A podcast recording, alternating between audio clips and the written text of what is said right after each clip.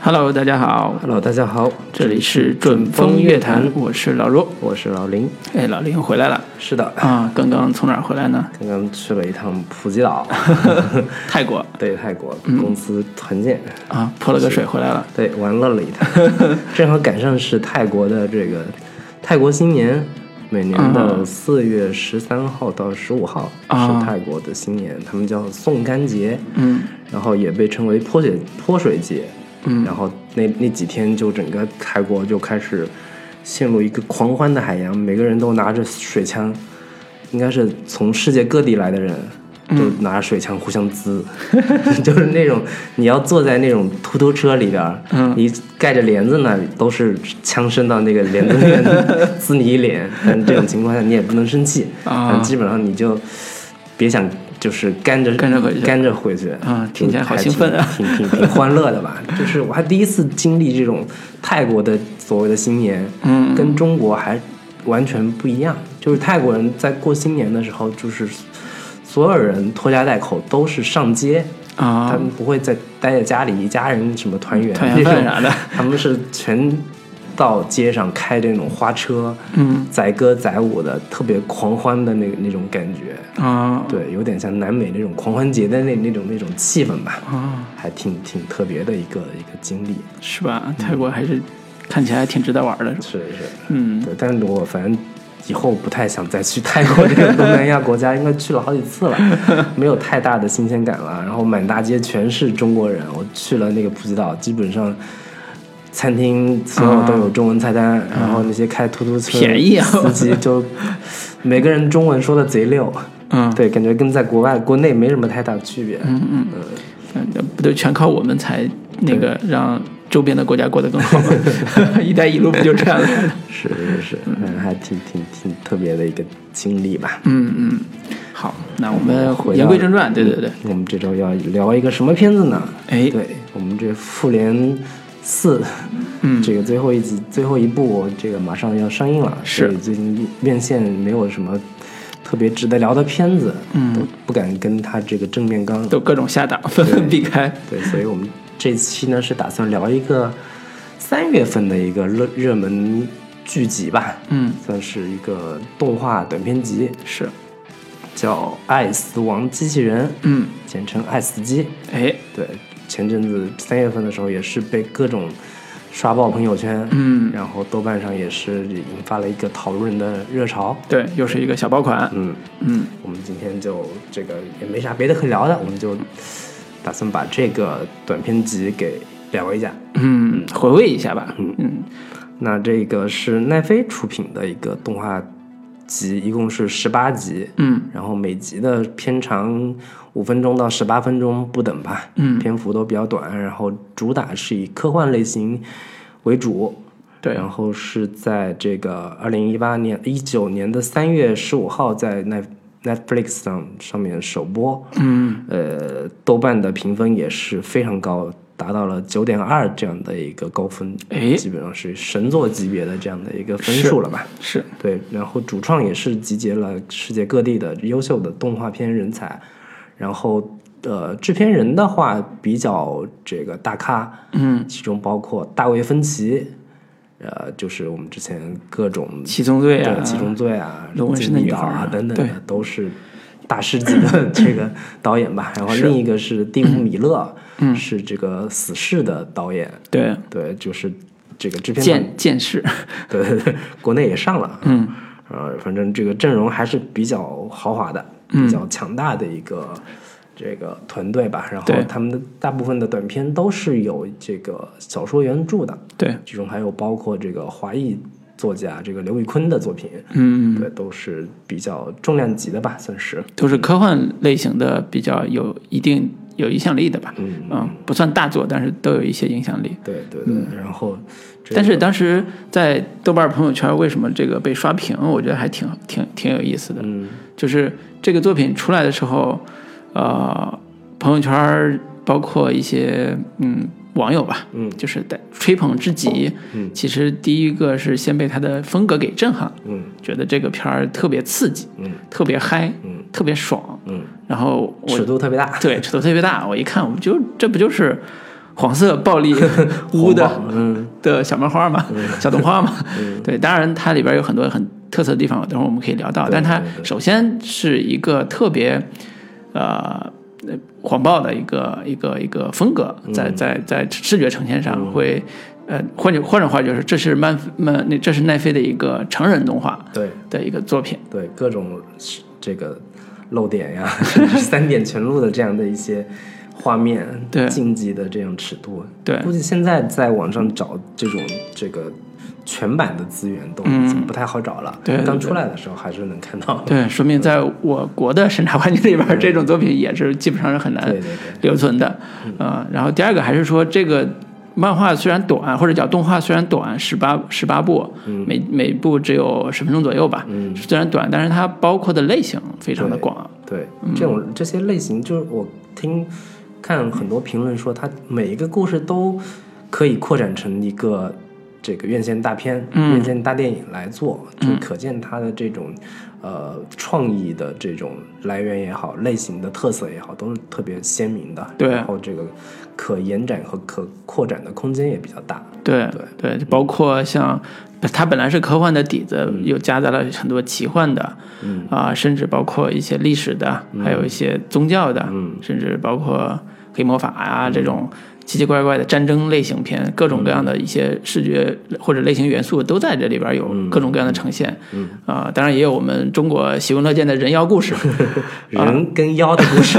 那是泰国比较喜欢乐见的人妖故事。 人妖人跟妖的故事，嗯呃也是这里边非常有华非常华彩的一个短片。嗯，呃，所以在类型丰富的这基础上，也能看出来它整个啊、呃片子本身是特别国际化的一个部分。嗯对就是人人跟妖的这个故事是香港发生的，那就是对我们呃中叫华文圈或者是中嗯华、大中华圈的一个、一个设定。对，然后还有一些像苏苏联的苏，联背景的，对，嗯对，类似这种的，就是能看，还有一些考古题材的，一看嗯就是属于发生在埃及啊这种、这种这种地方的，嗯就是它能看出来这是一个呃面向全球市场的同时，整个制作团队也是全球化的一个、嗯一个呃一个呃风格吧，对，所以这给人带来的呃效果是耳目一新嗯的，而且也是奈飞重金制打作，造。对，嗯，我也我也想起来，我们应该近一年聊奈飞的作品聊的挺多的。是啊之有前聊过《黑镜》，后来也是成了奈飞的对这个旗下的作品了。对然，后包括很多聊了几部奈飞的网大什么的，对，然后《罗马》对之前也是奈飞出品的作品。对，所以由此可见，以后可能好莱坞六大里边这个奈飞还还会继续，对，现出在很就多是奈作品飞，就这种流媒体，包括奈飞也好，亚马逊也好，嗯，包括这个，就各种这些都已经对于传统的影视公司有沉重的打击，嗯，纷纷都已经开始，包括在戛纳这种电影节上，这这个很多都不让奈飞这种公司出品的电影对入围，对然，后在奥斯卡联手抵制奈飞， 奥斯卡颁奖典礼上也是都在抵制这种奈飞这种流媒体。嗯，对，我们这些未来可能电影跟电视剧这种东西彼此之间的差异，嗯到底在哪儿，已经会越来越模糊就媒介融合会更对对对明显。嗯，对，但是奈飞为什么能突出重围呢？就是他抓住了用户，对他让那些看他的作品的那些用户嗯嗨了、爽了，或者是有强大的吸引力，对所以他会跟好莱坞其他的大公司进行对抗，或者是跟院线进行对抗。其实也有另一个话题也挺有意思的，就是很多人在这个动画短片集出来之后，嗯在高喊说，可能未来短视频的春天啊，要来了。嗯这很多人都觉得很兴奋，就是未来就是视频这个行业的一个就尤其我们抖音和快手为代表的，抖音、快手、头条，嗯呃，那个今日头条，嗯，对，以类似平台为代表的，对嗯然后包括现在很多我们国内的传统的互联呃这个视频网站嗯，也都开始对短视频这块的内容特别重视，是，对，就是可能观众的碎片时间需要更高质量的这个这种短短视频嗯内容去填充，是而不是早先 像什么屌丝男士这种相对比较这个呃品质没有那么高的，嗯低俗喜剧风，对对 未来可能需要更这个类型感极强的，然后可能也是需要大量资本资金投入的，然后制作特别精良的这种短短的呃内容，来可能是未来的一个呃发展的一个爆爆发口。嗯，可能从。呃，今天我们要聊的《爱死机》这个短片的制作成本上来讲，可能国内的平台公司三五年内还承受不了这样 的这样的预算。是，目前最多也就能做个像那个《生活对我下手了》这种竖屏短剧。对对 对，那今天可以好好聊聊这个嗯它是如何让我们觉得震惊和引起大家狂欢的这样一个系列动画短片集。对，那我们聊之前可以先各自简单就是推荐一下这十八部这个短片里边儿我们各自最喜欢的是哪几个，或者说哪几个你觉得比较无聊的、比较嗯啊凑数的、啊、比较无感的，好，都是哪些？好。老师，你可以稍微推荐一下。我推荐，呃我推荐的绝对是我个人纯个人口味啊，不代表那个这个本台 立 场。对没有，你可以代表本台立场对，然后我自己首推的就是刚才说的人妖故事，人和妖的故事，中国元素就是一个特别传统的捉妖捉妖故事，嗯，几千年都流传在中国传神话里边或者传说里边那种故事类型，但是它竟然改成了一个后半截到了现代社会之后，改成了一个蒸汽朋克的对，一个跟世界主流科幻接轨的，毫无违和感接轨的。最后有一又又又以一个日本的，嗯，算是视觉艺术家吧的那个，呃，叫空山鸡这样一个视觉艺术家，他做的一个情色 机器人儿的这样一个视觉形象，来完成了他最后的一个构造。那是第八个，叫呃《狩猎愉快》，嗯，是刘宇昆的这个短片，叫《祝你有个好收获》。是，对，所以完成度非常的高，而且对于、嗯呃中国的所谓的科幻和奇幻类型来讲，我觉得是一个重大突破，嗯，所以让人让我耳目一新，而且非常的有视觉表现力，对，蒸嗯汽朋克版的《聊斋志异》对对，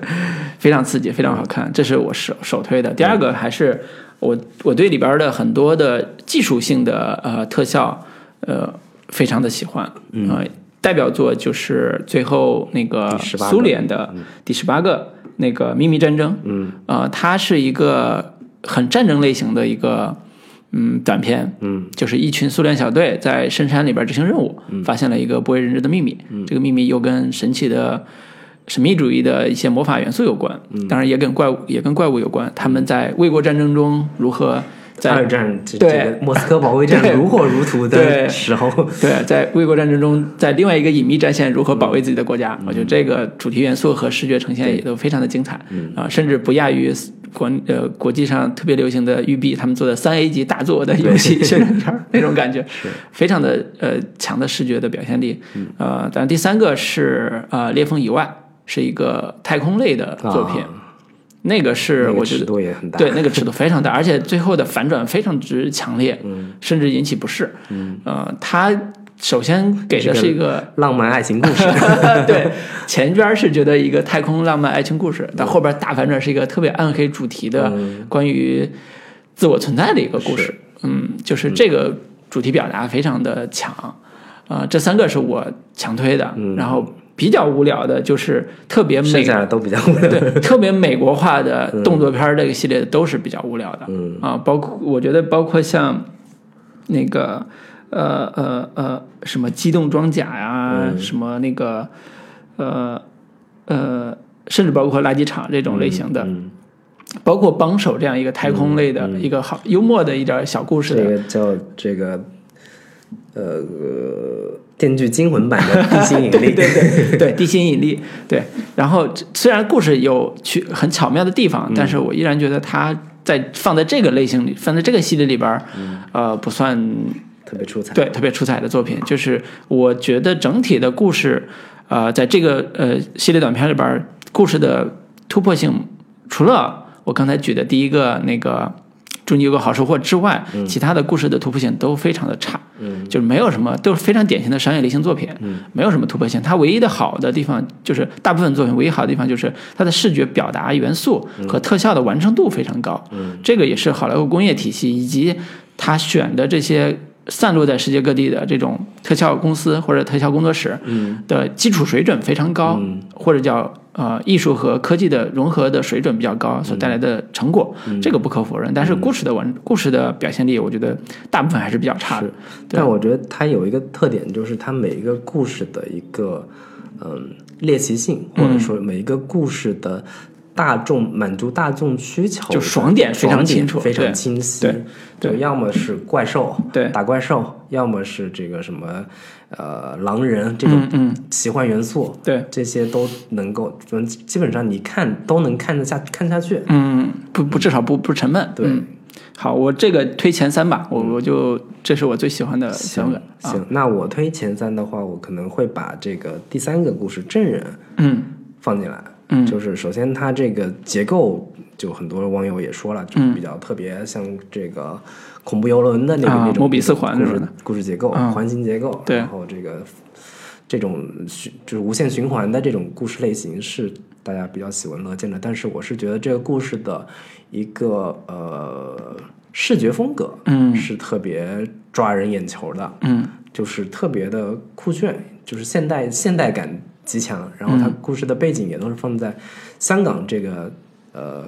环境里边儿，是对大城香港大城市里边儿嗯对香港作为就是各种赛博朋克特别喜欢的一 个、一个场景嘛，他把香港的这种环境呈现的特别的呃去人性化的这嗯种、特别。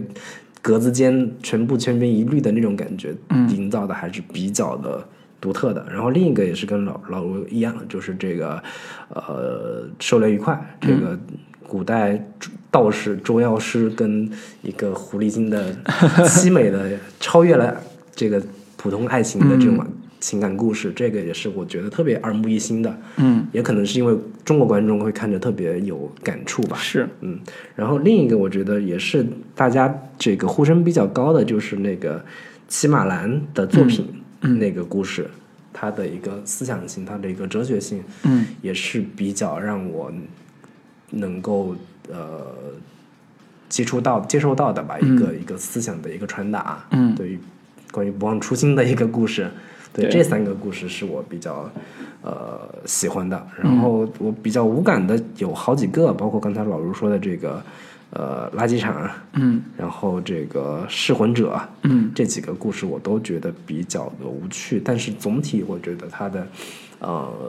水准都还是在线上的。是嗯，它比较好玩的一个趣味点就是它每集开展之前都有一个呃三个小图标对，构成它一个视觉符号，嗯，然后那个视觉符号其实是跟剧情内容有关联的对视觉符号。对，你要不注意看的话，以为每集 都是一同样的一个片段。对，每集的片都一样，其实不一样，所以这个还是一个挺小趣味的东西。对，其实这个其实也跟当下观众的一个欣赏趣味有关，就特别像颜文字的一个组合、嗯对排列，就是现在很多就是要表达一个一写一篇文章的时候，很多就用原颜文字嗯去这个传达一个完整的一个叙事的一个表 意。是，对，嗯是，所以我们简单聊完这个评价之后，发现，啊，我们还是比较欣赏人文性比较高的作嗯对品，对是吧 对，？就纯打打杀杀的有什么意思？对， 虽然里边有很多打怪打怪的那个嗯片子，包括呃很视觉风格特别强烈的，也很好看的片子，其实也不在我们的选选嗯对选择之列。对啊，其实也有我们个人的口味原因。嗯啊，就我俩也不代表本台立 场。 到底谁能代表本台立场？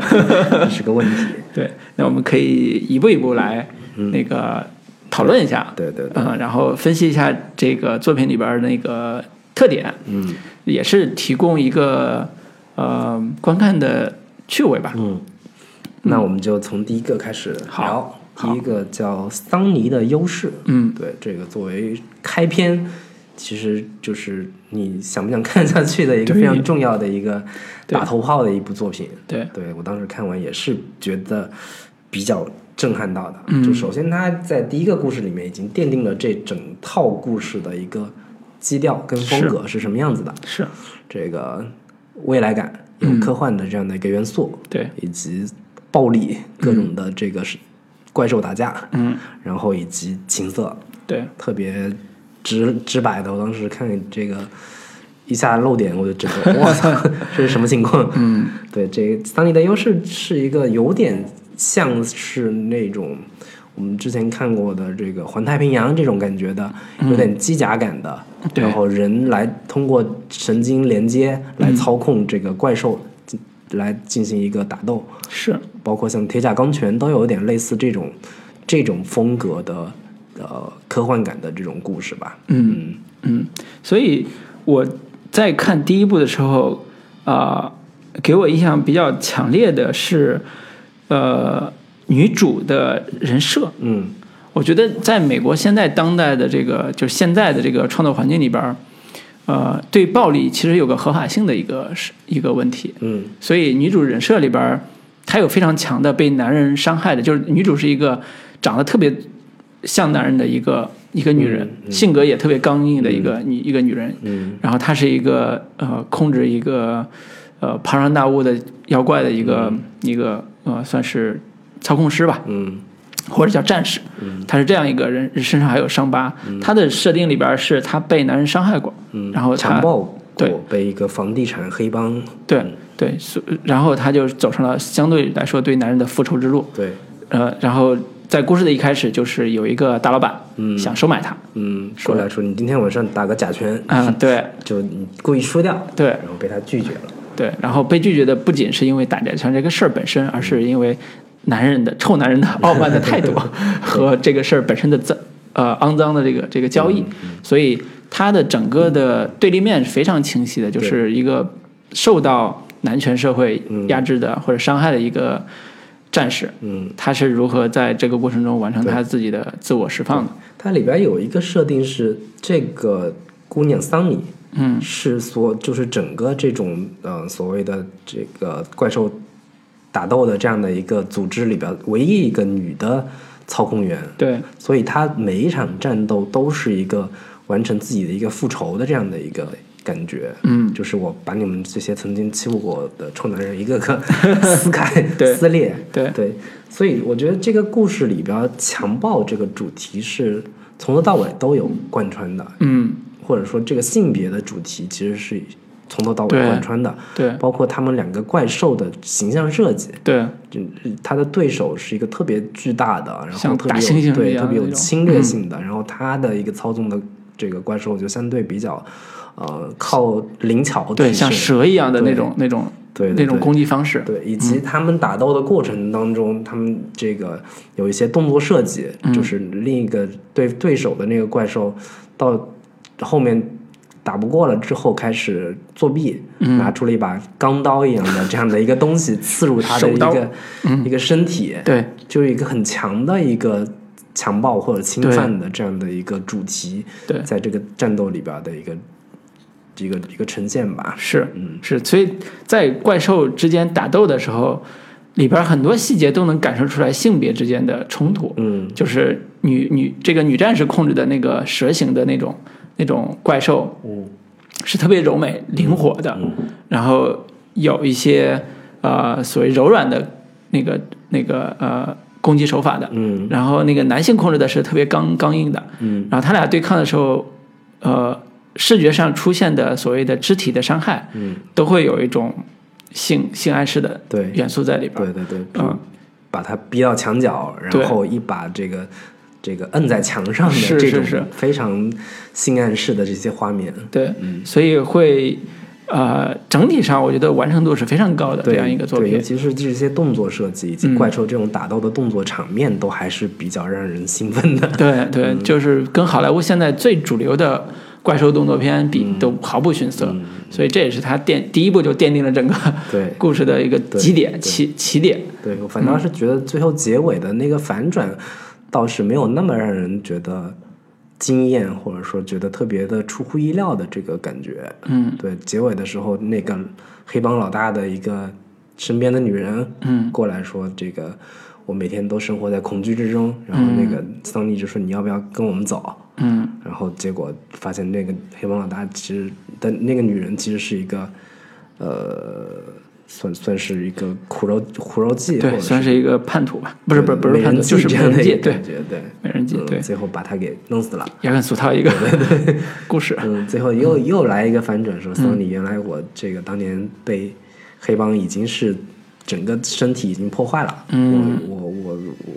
我没有一个具体的实体，嗯，我的实体可能可以寄寄托在任何操纵任何一个东西上面，对对，嗯这样的一个最后的一个结果吧，对，就是对普通观众来讲，这个反转还是挺有效的，嗯，因为它让人脑洞大开，对，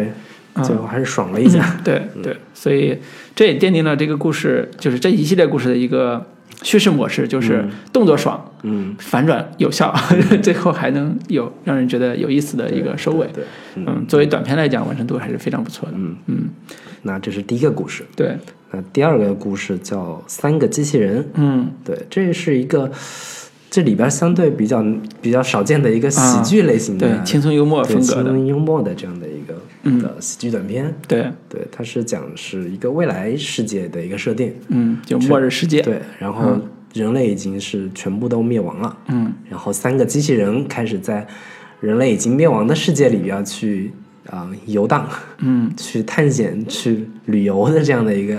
一个一个一个故事吧，嗯，就通过三个机器人的视角去看待人类社会、人类文明所留遗留下来的遗迹，对去想象说人类当年是怎么生活的，对这样的一个主题，对，嗯我觉得里边儿好玩的都是细节。对，呃，有些场景是特别有意思的，嗯比如说他们仨人去了一个快餐店的餐厅，对，然后说这盘子怎么那么脏？对。然后这是人吃的东西 吗？人会吃这种以东西及吗？他们在想说人为什么要吃东西，对人为什么？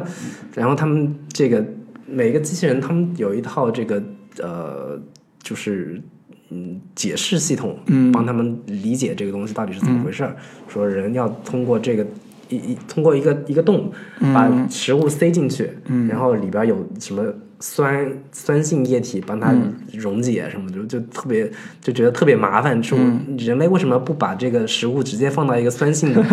容器里边儿，然后再倒进自己的嘴里去？然后特别有意思的是，他们看到有一个篮球，对然后说这个是他们人类以前玩的一个篮球，然后他就特别不能理解为什么人对于在地上滚来滚去的对东西蹦，来蹦去的东西那么的感兴趣，是对。然后我觉得特别有意思的是，他们当看到一只猫的时候， 嗯，然后他们的数这个资料库就告诉他们说，猫这个东西当年在互联网是这个数据极其庞大的，大家都这个靠吸猫为、嗯 作为自己人生乐趣。其实它这个是也是对于当下这个互联网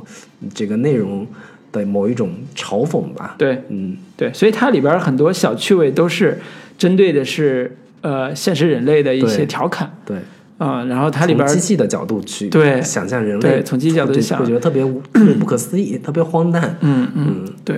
所以这个是一个轻松幽默风格的一个小短片儿，我觉得也没有说多宏大的主题嗯对，多嗯没有什么特别深刻的一个思想在里边，对就觉得博人一笑吧。嗯嗯，嗯挺挺有趣的，对。那第三个就是我刚才说说到的这个证人的这个故事，它是是一个原创的一个剧本。嗯然后那个导演是比较值得一说，就是他之前是《蜘蛛侠：平行世界》《平行宇宙》的这个动画片的主创之一，嗯，视结觉果总监吧，对，后来被这个踢出来了。 踢出来之后，结果一这个等到蜘蛛侠平行宇宙上映之后，发现这所有的这些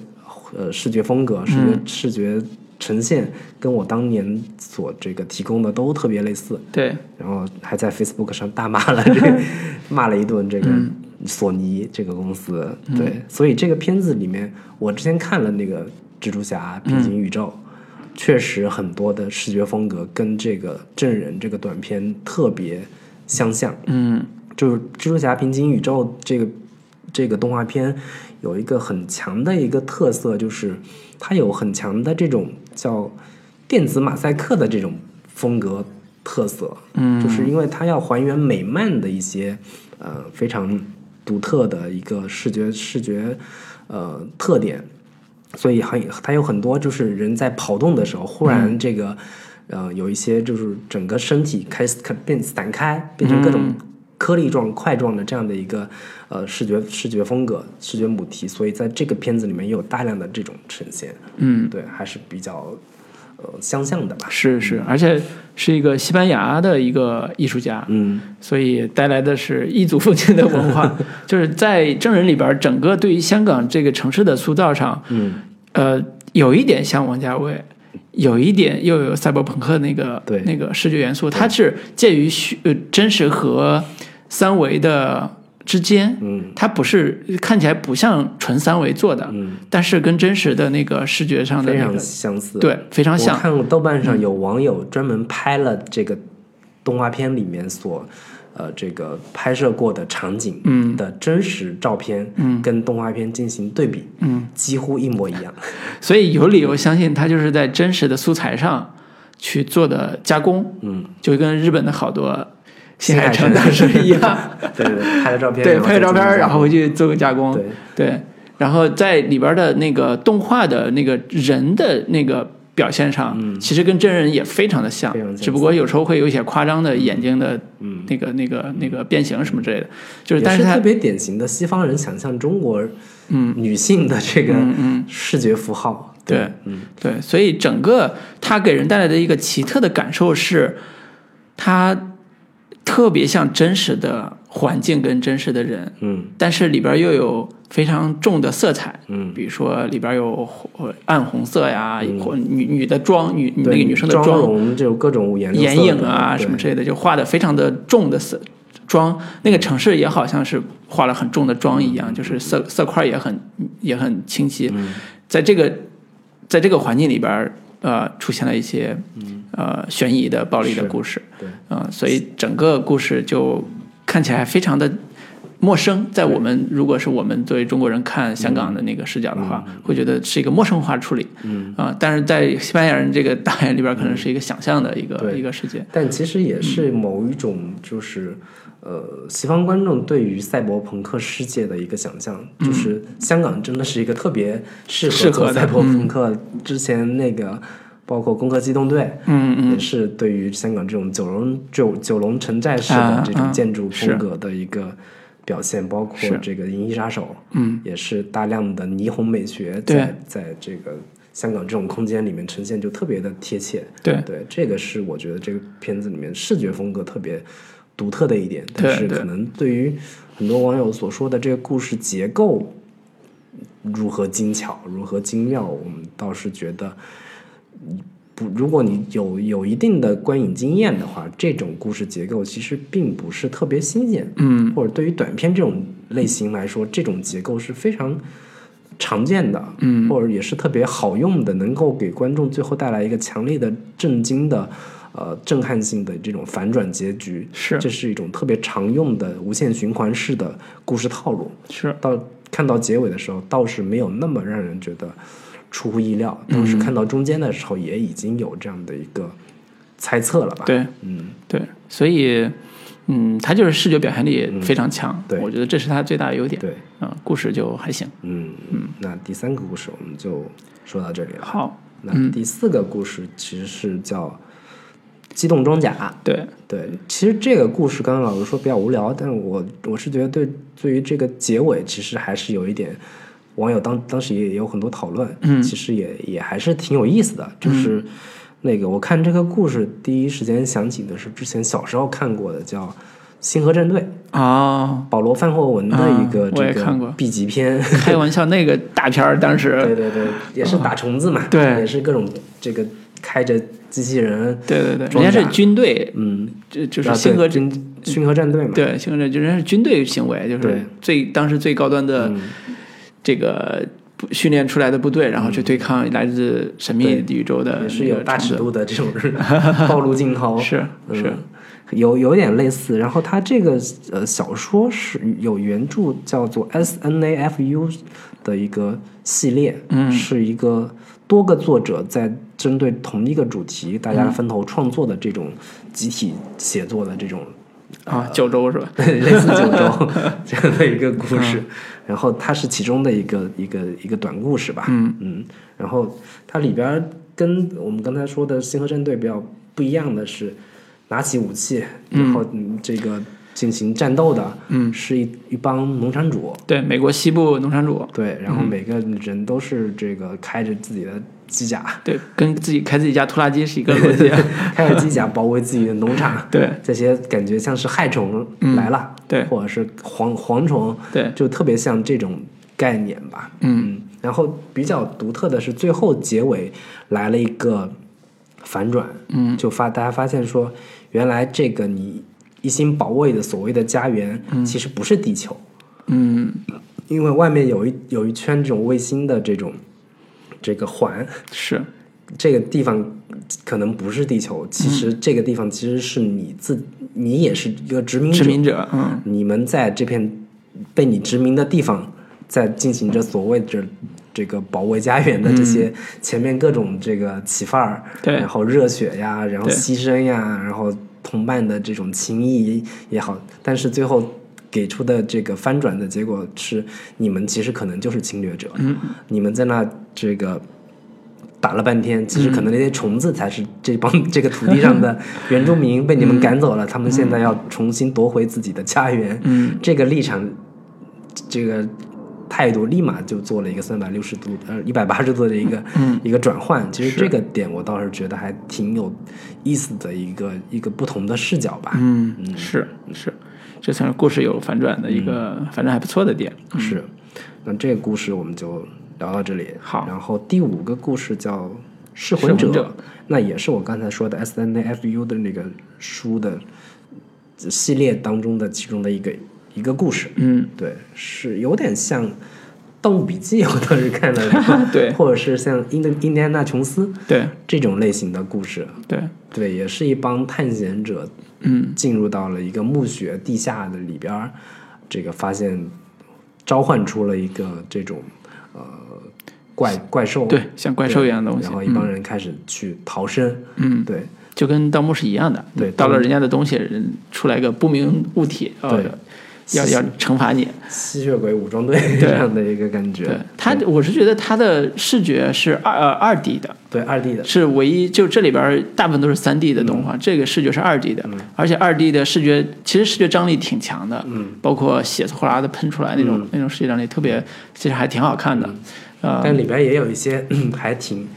导演小小趣味的东西吧，比如说那个怪物啥啥都不怕，嗯对但就怕猫， 对呃对，神奇的嗯胖猫，对，然后对它其实是是邻说到居猫这个元素，就是第二个故事里边也有说到猫，最后是地球留下来的生物里边非常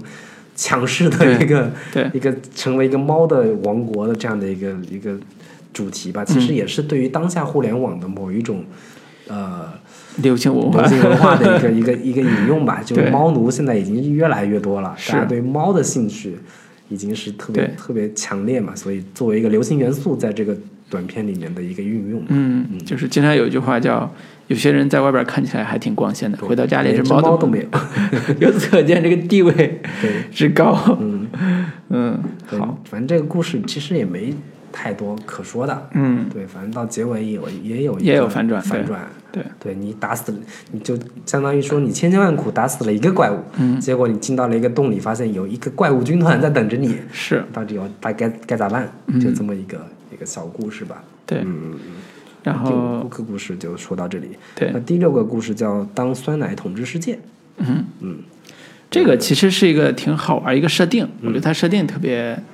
特别强。嗯，就是我们都知道外星人统治世界或者外星人入侵地球都有一个呃特别强的黑科技或者是特别霸道的一个入侵方式。嗯，但是它的一个设定就是。我如果我们习以为常在冰箱里边的酸奶，嗯、有一天征服了这个世界，这个世界会变成什么样的？嗯、这由这个创意来就是开一个始脑，洞，对，来开始去讲这个故事。嗯啊、那我就这个故事的作者就是叫约翰斯凯兹，嗯，他是跟第二个故事是同一个作者的作品改编的，嗯，对，都是一个未来幻想类型的这样的一个一个一个小故事吧，所以这种脑洞下的作品，啊、我个人还是挺喜欢的，嗯、然后它完成的也挺挺挺完成度也挺高的，就讲的挺清楚的，嗯，呃，设计的也相对比较合理，对。嗯然后我我是当时看的时候，你知道我想起哪个书吗？嗯我想起是之前刚看完的那个《人类简史》，啊，他讲说到底是人类驯服了小麦，还是是小麦驯服了人类？是然后他把这个脑洞再换一下，说假如是酸奶驯服了人类，会是一个什么样的结果？嗯对满天飞的都是酸奶的 卫星。对，是其实有一点这种。嗯就是另一个方面，我觉得他也是对于当下美国的那种所谓倡导健康生活、嗯倡导素食主义的这这一个群体的某一种嘲讽。嗯，就是当全人类的这样的一个潮流都倡导说绿色健康的生活，吃嗯喝喝酸奶是一个呃未来整个人类的大趋势、大潮流。那酸奶的地位越来越高，当他们统治了世界，人类被酸奶所控制了，嗯，那你这个世界会变成一个什么样子？是，对，嗯，反正也是挺有趣的一挺好个，玩的一个一个小故事吧。对嗯，嗯，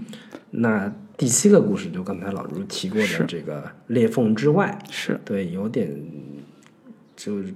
太空科幻的这样的一个故事。对，因为他的故事一开始给人的感觉是一个特别通俗的一个太空冒险故事，一个呃船长就是嗯太空宇航船的船长，然后遇到了一些紧急事件，嗯，啊、船上有一些问题，对这时候他们在焦急的修复过程中，啊，出现了一波新的人，嗯过来帮助他们。嗯这新的人一看，竟然是我的前 任，开心的要死，说：“哎，你怎么在这儿？”然后这两 么人俗套的一个故事。对两人在船上唠起了话长，然后谢谢。啪啪啪，啊 对，然后就出现了一段大尺度的是嗯太空啪啪啪镜头，拍的极其的唯美，也极其的色情，反正挺好看的那个前 面啪啪啪那个部分。对，我就在想说，人类你都到太空了，你脑子里想的还都是这 些啪啪啪的这些破事儿。对，那那就是因为生死一悬念， 好不容易遇到前任就两，嗯就我以为这故事是一个爱情故事，就是到前面的时候，嗯，但是迅速的转入一个呃特别深奥的哲学讨论，嗯，就是那女的就劝他说，啊、你别走了。别走了，对，嗯这儿挺好的，嗯，然后说是地球已经毁灭了，是啊嗯他们要去另一个星球，但中途好像醒过来了。对，嗯，对，然后说，呃，这个地方具体他们说，呃，就是那个船长说我要去哪哪哪儿，呃，就是就是在一个什么样的星系里边儿，嗯然后那女的说，我我我们现在呃所得到的情报，嗯呃，告诉我们说那个地方也是未知的，嗯，然后嗯，包括我们现在所处的环境，嗯，呃，也是不确定的，有很多的那个风险，嗯所以我们就是意思就是说，我们不如。就在这儿吧。对你就是你你还有我，对啊每天你还有都可我，以我啪们啪一啪起对啊， 然后对吧？一起终成眷属，对在世界的尽头，嗯对吧？是不是很浪漫？然后是挺我看到这儿，我觉得嗯，好像说的挺好对的。 要你你就留下了。对，我操，未来不可预知，然后回路也没有了，嗯然后此时有个身边有个可以陪伴的人，多好，对吧？而且那女的这的确长得长得挺好看的。的，嗯身材对挺好。对，完了，这个故事如果到这儿结束的话，那这故事就没有任何意思了嗯啊、但这故事最牛逼的地方在于，这个男这个男的船长，嗯，还是有一有一个自我意识在、在说服自己，嗯啊、说我我我还是要去去执行任务啊、嗯这时候，呃，他就发现说有一些不同寻常的地方，嗯然后说那个那个女的身上的伤疤嗯没有了。嗯他就说：“我前任是有的，为什么你身上没有？”他这时候他就突然意识到，也许这并不是真的。嗯这时候出现了一个奇特的那个现象，就是呃，因有一种不明的力量会警告他说：“嗯你不要试图去找到真相，真相对你来讲是特别残酷的。”嗯但是这个男的就说：“我一定要找到这个原因，嗯我到底活在什么世界里边？嗯，我到底怎么样？”嗯最后的一幕简直成，简直是这个片儿里边最暗黑的。最黑暗的最一幕恐怖的嗯一个真相。嗯这个真相是他受武林群像死人一般躺在一个末日的一个环境里边儿，嗯然后给他营造这个幻觉的背后的大 boss 也是一个像《星河战舰》里边那 个母虫子一样的东西。极其的恶心嗯对，嗯极其的让人不适，啊、这也是这个片子里边儿最好的那个部分。 想象一下就是前边儿给到刚才啪啪啪你一的嗯个特别美好的一个女性，然后让你啪啪啪，让你去幻觉，让你去得到你想要的那个嗯快感，但最后反转出来暗黑的那个部分，嗯就是一个，就是让你以为你你你你你你你你觉得找到真相是最重要的，但是真相给你对，打脸打的特别的重，它让我想起了异形，嗯就是《异形》也是我最早看的时候也是这种感觉，就是我我看到《异形》，其实我不是很爽，我一点都不爽，我是很不适的。嗯，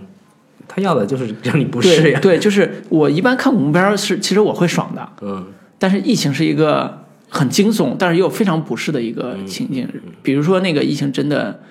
捅破人的时候，嗯或者疫情真的要袭击人的时候，它的那种造型感是极其嗯的暗黑，又极其的恐恐恐怖的。但其实而且它也也是有一一个个很强的性暗示在里对，面的。它也是一个特别强的性它暗示尾的一它那代表尾。巴有一个这种钩子这样的一是个一个设定，其实是是一个很强的这种男性生对，包括它的那个造型头也是一个很强性暗示嗯的，甚至说那个疫情所在的与那个空间里边很多的造型也是性暗示嗯的，所以这个片子就裂缝裂缝以外的这个片子里边的视觉元素跟那个异形的很多视觉元素几乎是一脉相承的是，强烈的性暗示，嗯然后又极其的不 适，对异形那个宣传语说太空里面没有人能够听到你 的尖叫声，对对，所以我觉得喊喜欢，破红润也没有人来救你。 我觉得喜欢异形的应该会喜欢这部对作品我倒是看这个片子的时候想到的是《黑客帝国》，啊，非常类似的这样的一个主题，就是，嗯，当你是一个已经是呃被母体控制了，嗯，你活在一个虚拟世界当中，对，然后你还要不要去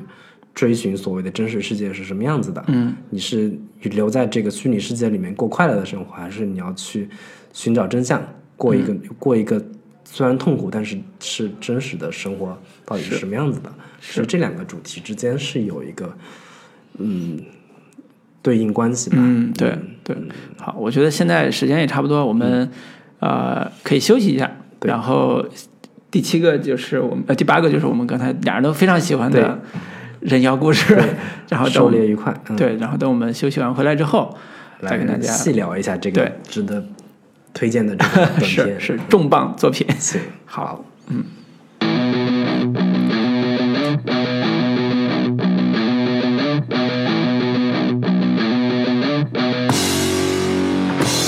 I hit hard with a heavy iron fist. A 10 ton hammer swinging like a death wish. I'm fatter than a backyard brawl. Watch me break the chain like a junkyard dog. Steady the moves and steady control. Steady the vibe and steady the roll. None of that gold's gonna buy my soul. I stand till the wicked one falls. Fight the beast, fight the beast. Hell nah, nah. bring the heat. When the big over my head, I still dig deep. I fight the beast, fight the beast, fight the beast. Hell nah, but I won't take defeat. I'm in for the kill, and you ain't killing me. I fight the beast. Now I built my life with respect. Sweat blood till there ain't nothing left. I won't follow your bells or swallow the pill. I'm like a 63 stingray. Black 好的，我们继续回来，开始我们聊重磅作品，对，Good Hunting，这个片子还是一个三 D 的，对，但是视觉上有很多二二 D， D 的元素。开场是二 D，对，可以前面是其实大部分都是二都 D 是的二，D，啊只有出现特殊的呃场景的时候会出嗯现三 D 的。所以一开始给人的感觉是一个水墨画一样对的开中场。国特别有中国风味的这个传统动画片， 对对对，所以一开始哦，我们中国人的故事那嗯就很熟悉了。但是中国人面孔 讲的讲英英语是吧文， 一一方道士、狐狸精都讲英文，就稍微有一点违和的感对觉。对，然后这个故事也是那个可能喜欢科幻作品的人比较熟，就是对刘宇坤的刘宇昆的作品嗯然后刘宇坤可能更被人熟知的是，他是刘慈欣《三体》的翻译者。对，然后包括《北京折叠》也对是他翻译的。对，如果说没有他的翻译，可能刘慈欣也拿不了对雨果。对，然后他自己同时也是一个非常优秀的这个科幻小说作者，是然后在二零一二年的时候拿过雨果奖的最佳短篇小说。对对，对，他的作品回头可以有兴趣可以读一下，也是一个非常优秀的科幻作家。嗯，然后这个呃，Good Will Hunting 也不是 Good Will Hunting，就是祝你好有个好收获的故事，其实刚才我们也简单讲了一下，对对对然后现在可以啊、按照我们正常讲的逻嗯辑，然后梳理一下这个故事它到底发生了什么。嗯，那故事一开始就是一个 daddy，一个 爸爸带着一个孩子捉，妖师、对道士、对，带着自己的亲亲生孩子啊、儿子然后在一个嗯去捉妖。古代的庭院里边儿，去捉妖，主然要后狐狸精，对，然后那个爸爸就交代儿子说你要小心一点儿，对，嗯，那狐狸精可是会迷惑人的，很可 怕的。嗯，然后那个狐狸精果然带着圣光出现了，对在夜晚，就是爸教他跟张无忌一样，越漂亮的女人越会骗人。对，然后那个狐狸精就一副圣光出现在那个年少年心 中，少年果然看得目瞪口 呆，直流口水。对，然后证明了狐狸精果然名不虚传，对然后嗯然后他爸已经控制住了那个狐狸精，就是让他好像是童子尿之类的东西，对把它泼到那个狐狸精身上，他就对变不了身了。是但是他就震撼于她的 美貌，就没有办法把这对个往上她身上泼。对，所以前面一段戏有一个很好玩的趣味点，是一个少年他要跟着爸爸去执行捉妖任务，嗯，然后第一次见了那个美貌的狐狸精，当然画风有点粗糙啊，也嗯对不是一定很美貌，但是很裸露，嗯，就这狐狸精真的很裸露，就是赤身裸体这种状态。然后同时在阁楼上又有一个男人嗯，在嗷嗷叫，对，在受着情欲的折磨，嗯，然后狐狸精就就是那种害人精嘛，就是属于满足男人的欲望的这嗯种、这种形象出现的，啊，这是前面一个铺垫，啊，然后对所以前面的故事集中在这个爸爸怎么带着儿子捉这个妖的对这个动作场面上对，，而且最终是把那个狐狸精给在一个古庙里弄死给了斩首的，打死了。嗯，然后但狐狸精有一个女儿，是有一个女儿也是小狐狸精长，得对小狐狸精长得很可爱，嗯 就是这另外一条小线，就是他爸在打那个老狐狸精斩首的过程嗯中，这个小小孩儿少年在一个乱草堆里边儿发现了这个小狐狸隐精嗯匿的小狐狸精，两人有一个简单的交流。交流，对，就是小狐狸精就说：“我招你惹你来，你嗯，天天你们抓非得我，要弄死我，嗯弄死我。”对，然后小那个少年就说。那难道不是不是你们都害人精吗？然后然后你们难道不应该杀吗？嗯然后小狐狸精说，我们也是那个为了生存那个而活着的人，对对对而活着的呀。你们这样我们就没法生活了。对，嗯它里边有一个设定是颠覆我以前看这种我们我们小时候也看过大量 的《聊聊斋斋志异故》事。的那种故事 嘛对狐狸精都是吸取男人精元啊啊什么对之类的这种，对但它里边有一个特别颠覆性的设定，就是是呃，并不是说说狐狸精跟那些男人就是一个这个骗人，然后嗯去吸取他们精元，而是很可能他们是有真的有感情的。嗯，而且那些男人，呃，这个为什么最后会死？嗯，其实是很多都是因为那些庸医啊给他们用药，然后把他们给害死的。嗯然后呢，另一个点就是说，那些男人，嗯，当身体虚弱的时候，不断的呼唤着这个狐狸精的名字的 时候，那狐狸精是会头疼的，嗯是会有非常强的这种情绪波动的。对所以他们要回过头来。去这个救这个男人救他们，嗯或者对说满足他们的这个情感需求，对回过头来去这个回就回头回头来去找他们，嗯而不是说我真的要去害他们，对这个设定，我觉得是跟以前看到的我们传统的《聊斋志异》的这种设定，他用另一个视角，就想想说，其实狐狸精可能并不是真的是害人的，是而害人的可能啊都是人，嗯，是他前面也有一个呃故事的节节点，是他少年离开他们家乡到香港之前。呃，刚才讲的那故事后半节，就是下边还有一段情节是这个少年以少年的口吻在讲述这个故事的时候，少年说我：“我有一天我爸去世了，这这时候只有我来继承他的事业，在人间捉妖。”此时，那个这个故乡发生了巨大的变化，那故事应该是在清朝末年对的时候吧？对，然后火嗯车有了，然后这时候他此时因为没有他爸的阻力之后，他就在呃偷偷的照顾这个小狐狸精，嗯，然后两个少年就长成了青年，对，然后看起来也是一 个会发生爱情的一对对个对设定，然后这个这个时候这个青年就说我要离开家乡，嗯然后我要去新的地方，嗯这时候狐狸精那个小狐狸精就说。我发现这个世界变化了，嗯，然后我的魔法越来越对，我的法力也越来越无法施弱展了了，对，然后他的给人的感觉就像宫崎骏的好多作品里边一样，嗯就是他没并没有说我把狐狸精纯就像你说的纯粹设定一个反面的一个设定，嗯它是一个古人类的或者叫呃文明之前的一个对中国的一个魔法世界的一个对概念。或者说也是一个这世界的一个合理的存在而是已，是它也是一种生物，对嗯它并不是一个异类，或者说它是一个特别，嗯，站在人类对立面的一种，就是都生活在这个世界，为什么我们没对有办法共存？对，所以它其实某种程度上的确是颠覆了《聊斋志异》里边对嗯对于人鬼故事的一个基本的框架，叫人是好的，鬼是坏的。对对对那在在这个地方，嗯，然后另一个颠覆，我觉得是说我们传统看《聊斋志异》也好，包括像《新白娘子传奇》这种故事也好，嗯啊嗯妖就就是是所有的妖都是我千千年修炼，啊我才能得以成为人形。嗯，然后所有的妖啊，这些鬼啊，都特别渴望变成人，都觉得嗯人是一个更高级的存在。是，但是在这个故事里面，它是反其道而行之的。嗯，就是那个小狐狸精，她心心念念的是，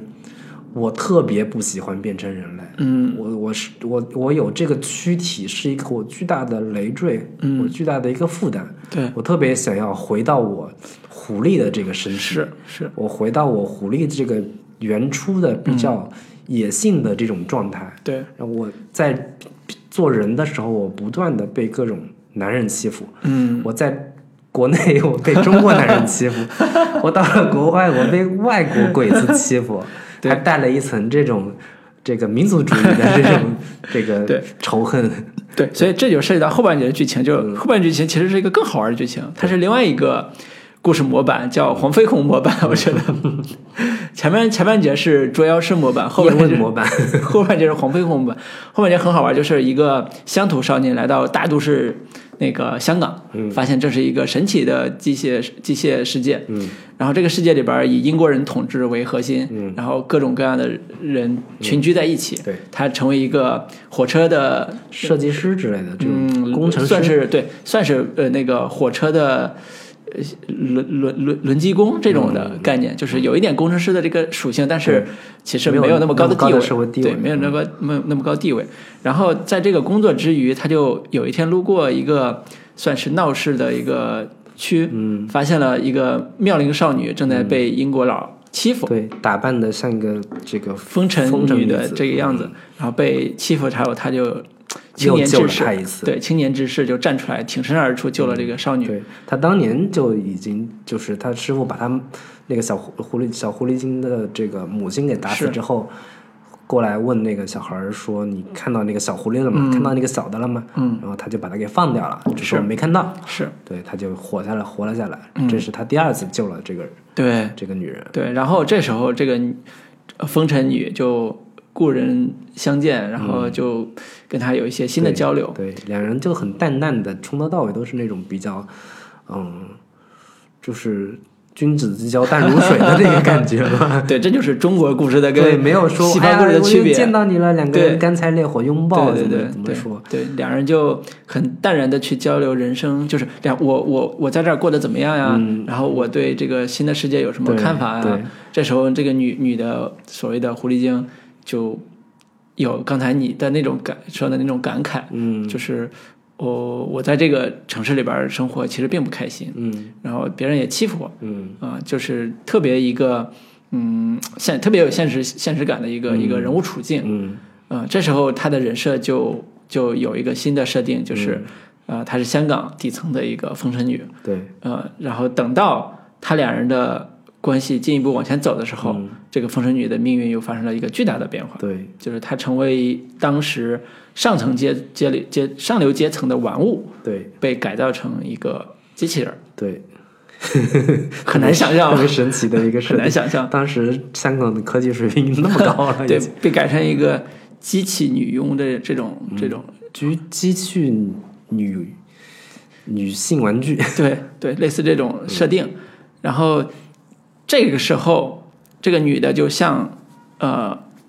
呃男青年发来求助，就跑到他们家来求助，说我不知道怎么办了，我被对做成这样了。对。 然后在此过程中，她一直强调说，我其实特别想要变回狐狸的身体，是找回我当当年还是个小狐狸的时候的那种自由自在的那种状态。对，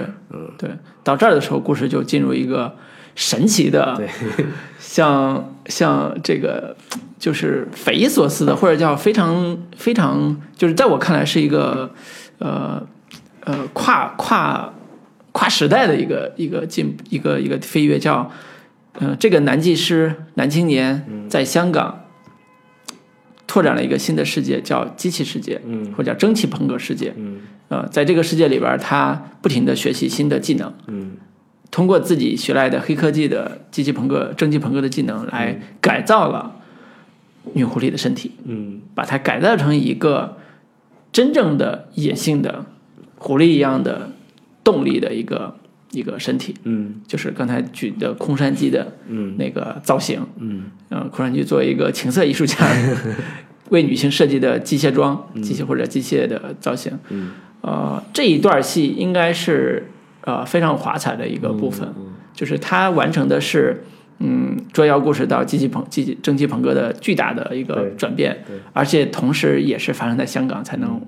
让人觉得还相对合理的一一个旦稍设微定，讲不好就觉得特别违 和。对对，所以这是我目前看到的关于嗯，或或者叫中国风，或者叫华语风，嗯，对于蒸汽朋克完成度最高的一部一部一部作品。对，因为蒸汽朋克本身这个概念在呃西方，在英国、在美国都相对比相对有非常流行过一段时间的一个那个那个美学基础。包括在日本也有，对，日本也有很强大的有克洋的那个什么蒸汽男蒸汽男孩孩，啊儿，对等等，它有一个基本的设定，就是人类的文明进步是靠蒸汽驱动的，嗯靠机械驱动的。那机械的动力来自于蒸汽，就是其实是蒸汽时代、嗯蒸汽机车那个时代的东西。工业革命时对代，，工 业第一次工业革命时代那个那个就是电力出现之前，第一次工业革命时代那个东西，那个是人类对机械的第一次崇拜，嗯或者叫机械大跃进时期的第一次飞跃。嗯所以那个时候也出现了大量的文学作品跟跟表现手法，虽然诗人都批判那个时代，嗯但是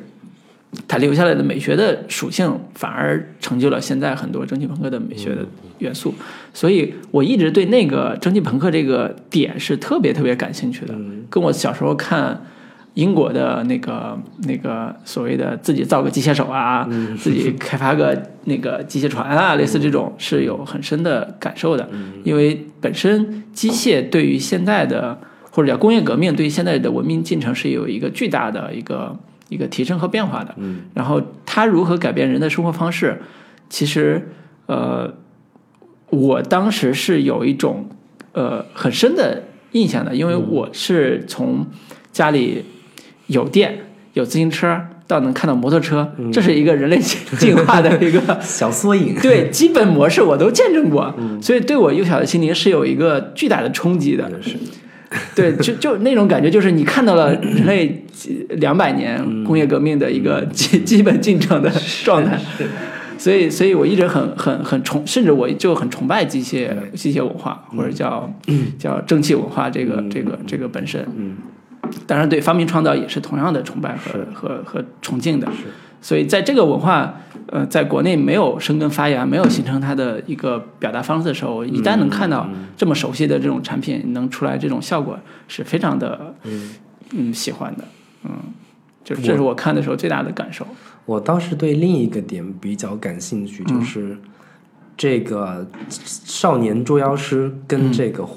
这个所谓的狐狸精之间的这个情感关系，嗯，情感状态，倒是我觉得这所有的故事里边，它是最深得中国传统、东方传统的这个精髓的，嗯就是这个男人跟这个女人之间，这个狐狸之间，其实，嗯，如果做的俗套一点，它会是一个特别凄美的那种爱情故事的这个模式，是就会比较俗套，但是它这里面处理的就是特别的清淡，嗯，他两个人你没觉得没有看到有轰轰烈烈的对对说情感波对动。它整个整个故事集都是一个比较重口味的，都是嗯比较情色的，但是这里边儿几乎没有。然后这两个人的情感状态也都是，那男人对于这个女人所有的这个你在外面所遭遇到的凌辱也好，嗯你遭遇到的这种挫败也好，你到我这里，我都会给你无条件的包容，嗯，跟支持，嗯，你所失在外面失去的尊严，我在在我这里，我都会一一的给你重塑起来，嗯这个是一个特别让我觉得还挺感动的一一种情感状态吧，就是一个我无条件的对你对你好，然后无条件的对你支持，抚慰你内心的创伤跟痛苦。嗯就特别典型的一场戏是那个呃，狐狸精在外面说，就跟那个嗯年轻人说，我伺候那些这个英国这个洋大爷们，嗯，遭受到多少的痛苦和这个屈辱的时候，那个年轻人说，我也在工厂里面伺候那些洋大 爷，我我能明我能理解你的这种痛苦，嗯，就是尽管我们可能人妖殊途，但是在这样的一个时代之下，在这样的一个社会环境阶层。这个压迫之下，我们的处境其实都作为底层人，嗯，我们其实是没有区别的。你出卖你的身体，我也出卖我的这个劳动力劳动力都是一个嗯中国华工血泪史的这样的 一个一个感觉吧。对对，以及包括到最后的时候，他也是二话不说，嗯，我他他也没有说你留下来跟我来一发再走嗯之类的，但他还是给他最我把我毕生所学嗯的所有的精华、经验都把你改造成一个完美的一个一个躯体。就这两个人的感感情，我觉得是超越了一般的爱情故事的俗套的。对他前半节特别像友谊，对， 就两个少年玩伴嗯的成长的友谊，后半节又特别像疯狂科学家和这个 对，包括我觉得他那个年轻人当时没，就是震撼于这个，呃，他他母亲的这种美，就是目瞪口呆的这种反应，放走那个小狐狸，其实都不是出于对于某种性的对这个想象，其实可能都是出于对某种美好事物的一个一个珍惜，嗯，和和和怜悯，嗯，对。对，所以还是我觉得充分尊重了中国文化里边儿对对于上床这个事情的尊 重。 按照这个戏的调性，这俩人都到这儿，都到这个份儿嗯上了，怎么得来、来一下？这个还是挺，我觉得做挺好的。 对，或者说他其实也给我们很多启示，说，嗯呃，我们以前的这种传统文化里边儿，包嗯括《聊斋志异》这种故事，嗯，如何去嫁接到能让现在观众能喜欢看，对，能够出现 就是产生新的火花，是，对，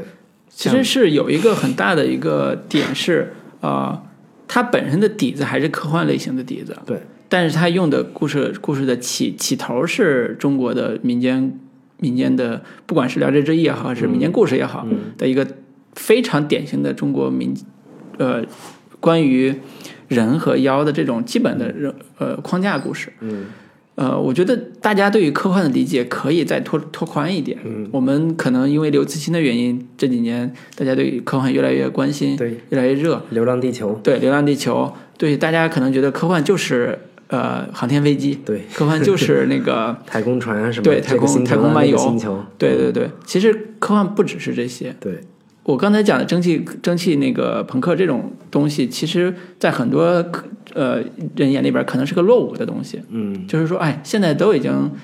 都已经量子化了，都已经对量子计算机了。你给我讲那个蒸汽朋克这种东西，是不是太嗯还是在落后了？工业 革命对之工业革命期是不是太落伍了？其实我觉得不是，因为它精神内核是一样的。嗯，这个精神内核叫我用新的科技来改造这个世界。嗯，这个世界因为可能是发生在清朝末期，所以它更适合蒸汽蒸汽朋克那个时代。当然，我们国内有一部武侠作品也企图用这种方式来完成。武侠，对，企图用这种蒸汽朋克加武侠的方式来做类型叠加，但是完全失败了。嗯这个作品就是呃陈国富导演当年和呃呃呃陈国富自己的工作室吧，嗯，做的那个无极呃太太太极嗯极太极、对太极第一部和第二部，对，原计划是做三部的，但是实际上只做了两票部，房失败 对，而且票房特别差，啊、就是低于不只是低于预期差，是低于对整个市场平均度的差对，也是应该是陈国富导演在国内啊、票房为数不多的滑铁卢，对最最最糟糕的一个表现。对对，所以那个片子本身就是，呃，设定背景也跟呃今天我们聊的背景大差不差啊、嗯都是呃那种辫子的那种那种对那种状态。对，然后呃里边儿的也涉及到铁路，嗯，也涉及到争路权、争铁路权的一些、一些东西，里边儿的那个神秘的黑科技也有蒸汽朋克的那个设定，就是这些元素都有。但是实际上我们在看的时候，包括我自己在看的时候，我觉得它融合的太难了。嗯，太难了，就是它是一个黄飞鸿一样的基础设定，就是一个天资禀赋的少年，嗯呃，在太极的传人的麾下，太极村，对太极村成长，然后有一身的好武功，嗯，然后这时候他的家园遭到破坏，他却挺身反抗，对，嗯，然后在这个过程中就反抗强权也好，反抗这种工业文明也好，嗯，就形成这样一个主流的表达方式，但是跟这个片子比起来，他的想象力太弱了，对，就这个片子好就好在他的想象力非常的高明，嗯就是我的故事元素你很熟，嗯，但是我的想象力又突破了你你对大部分的人的对理解范围，给人一个耳目一新的感受。其实这个故事里边有一个点设定，我觉得是我还挺感兴趣的，就是它是有一个从呃前现代时期，嗯，进入到了一个相对工业革命的一个就中国的那个时候的工业进展的一嗯个对时代，它有一个就是所谓的我们古代的魔法世界，对所谓的我们古代的这种什么捉妖师对嗯呀、狐狸精呀，这些呃带有想象想象性的这嗯种带有奇幻性的这些东西，到了一个现代文明的时时代之后，嗯就是在在一个巨大的。呃，人类变革时期，嗯这些传统的东西慢慢的已经开始被抛弃了。对包括我们刚刚这个故事里边所设定的捉妖师这个职业，嗯，已经开始落伍了，已是经没有人再去找捉妖师了，嗯，以及这个嗯所谓的以前的这种这些狐狸精这些东西，嗯，也开始他们的魔法已经开始消失了，对就是在一个巨时代巨变之下。这些人该如何自处？嗯，这些人该如何应对时代变化所给他们带来的这种挑战？嗯，我觉得这种故事其实是特别有意思的。对，嗯，对我也希望说这个片子本身能给一些喜欢这个类型的，包嗯括我也好，包括你也好，有一些启发。对我们有大量的这种传统文化 资源，到底应该怎么去把这种故事？其实就是如何讲好一个现代故事的问对题。讲的有有意思一些，对讲的人对让现在观众都能接受起来，是讲得有国际性，他们的主题呈现能够让所有人都能够感同身受。 是，对，我觉得这是一个我们未来很重要的一个课题。 对对，我们研究 研究。好，那这个就简要分析到这里吧。嗯行嗯，可以看看不简要了，那我们下一个故事是这个第九个是垃圾场，垃圾场，对，垃圾场，呃咱俩都不算很喜欢，就是对简要简比要较说，嗯比较俗套的一种故事吧。对它那个是一个相当于是垃圾场的钉子户，嗯一个房地产公司的人过来说：“你把这个垃圾场你赶紧搬走。嗯然后那个哥们儿就跟他说：“我给你讲个故事。嗯我跟一个哥们儿在就前两天晚上在聊天的时候，忽然遇到一个奇怪的事情，垃圾场里面老鼠成精 了，把我那哥们儿给弄死了。”哥们儿说你神经病吧，别扯淡了。这个忽然这个身后那个大垃圾就变成了一个怪物，就把那那个那个那个房地产公司的人给吃了。嗯，然后最后就想讲的一个是一个主题，就是说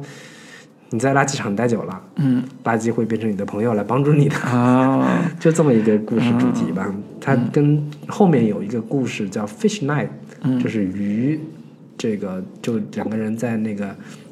与复苏，对，就古代的那种呃海洋王国里边，嗯，都是鱼的这样的一个故事，他们是同一个作者对，写的故事。反正我觉得垃圾场这个故事比较套路，垃圾场怪兽片 对，这种故事，反正有点无聊。嗯，的这个就简单说一下。嗯，好，第十第个，十个故事叫《变形者》，嗯，对我觉得这个故事还是有一点意思的，就是他把这个我们之前我看过的类似于锅盖头呀、这种讲美军在中东的执行任务的这种军旅题材片，跟狼人这样的一个元素，呃，放在一起，是，对，然后它里边还有一些比较这个同性激情战友情，战友情、兄弟情这样的对一个主题在里边儿，对以及是说种族歧视的这样的一个主题，也在这个故事里边儿有有一定的呈现吧。嗯对就你们这这些狼人，嗯，作为美军的这个士兵之一，在军队里面也是会被其他的人所这个歧视，种族上的对歧视，嗯就觉得你们又不是人类，你们就是就是一些靠鼻动子物吃饭的，嗯你们嗯就是一些狗， 对嗯一些狼，然后没有办办法真的把你们当成就是一群异类嘛。嗯，这个其实是一个比较常见的这种种族歧视的这样的一些主题，是在这样的一个故事里边也有所呈现吧。嗯，对。然后另外，我觉得其实它里边的动作场面其实还挺有挺有意思的，就是对就是狼人变身的时候，是，他们这的这种打斗，嗯，就跟它跟传统的这些这个呃战争片里边儿 呈现的就完全不一样了。对，就画风突变，就变成了一个这种像是怪兽片怪兽片，嗯或者是两匹嗯狼互相咬，对，特别我想起那个《暮光之城》里边那个狼 人他们打架的时候那种那种那种场景，嗯，对，所以它还是一个典型的战争类型里边的一个，嗯，加一点神话或者加一点变异元素的一个设定。嗯嗯，它里边我觉得比较好玩的还是说，呃，那个像狼人一样的士兵，嗯美军士兵、在执行任务的时候发现，呃，自己的同伴儿同样另外一个狼人被杀了。嗯被杀之后，他说他就发现说被杀的这个人有可能也是被另外一个狼人杀死的。嗯那这个人到底是谁？隐藏在阿富汗这样一个错错综复杂的环境里边的那个那个世界里边，到底是是谁？谁隐就是如何找到这个隐藏的狼人，是他的一个任务。然后在找的过程中，发现对面儿跟他对战的这个狼人，竟然是嗯当地的嗯算是恐怖分子吧，嗯一个另外一个种族、另外一个类型，但是都是狼人身份的这样一个对手。然后两人进行了一个一个 PK 厮杀，对，这个就给人感觉很很现实。带有是有某些隐喻在，，对对对对，所以这个有感兴趣的话，可以嗯可以看一下可以看一下。我觉得的确是，嗯，整个制作还是不错的，嗯，故事也挺有挺有意味的，嗯，第十一个就是叫帮手，嗯对，帮手，这个就刚才我们说过的这个《电锯惊魂》版的地 心引力，这创意其实说白了，说实话是没有什么特别的过人之处吧，就对是相当于把别人的这个创地意心引力的设点定挪用过来， 对，嗯，然后这个比较有噱头，嗯就是这个不断的这个把手自己把自己的手给 拧拧断，然后用扔手的这个、嗯这个惯性助推力回到这个他的一个飞船上。嗯，整个故事其实也比较简单，对，对，没有特别多这个可以说的地方吧，有点耍有点耍小小聪明的嗯这是个嫌疑。是。嗯，但其实噱头点还是挺挺足的。对，当是一看的时候个呃呃叫什么啊、戏仿类型片嘛，在我看对来，就是它是比如说它是一个呃地心引力的故事，但是它的解决方案是一个特别搞笑的一个解决方案，嗯，他他他， 你看的时候也没觉得搞笑，我这觉得嗯这到最后是挺搞笑就的，整个手不但他拧的这个撕撕撕折断自己对手的这个过程是还挺挺痛血苦腥的的，嗯嗯，好那个那这故事反正也也也也可以看看。 嗯，好，那第十二个故事叫《古鱼复苏》，嗯，它跟刚刚说的那个垃圾场的故事是同一个作者，对，对，然后也是我我当时看的时候，它这种这各种鱼嗯游来游去的这个场景，我当时是直接想到的是哪个片子呢？就是那个《少年派 哦，少我年想派我里想到的是大鱼海 棠，》，都比较类似。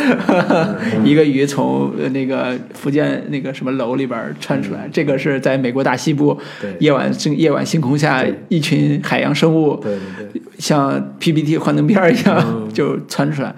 就是这我是觉得它的视觉还是比较有想象，比较有想象力，嗯，就是你单帧截出来，我操，真的是特别诡嗯诡异的一个视觉视觉画面，嗯，但是它故事也是有一些小反转在里边对儿，。它的它的一个设定就是那俩人抛锚了，在美国的大西部里边，嗯，然后这个也没有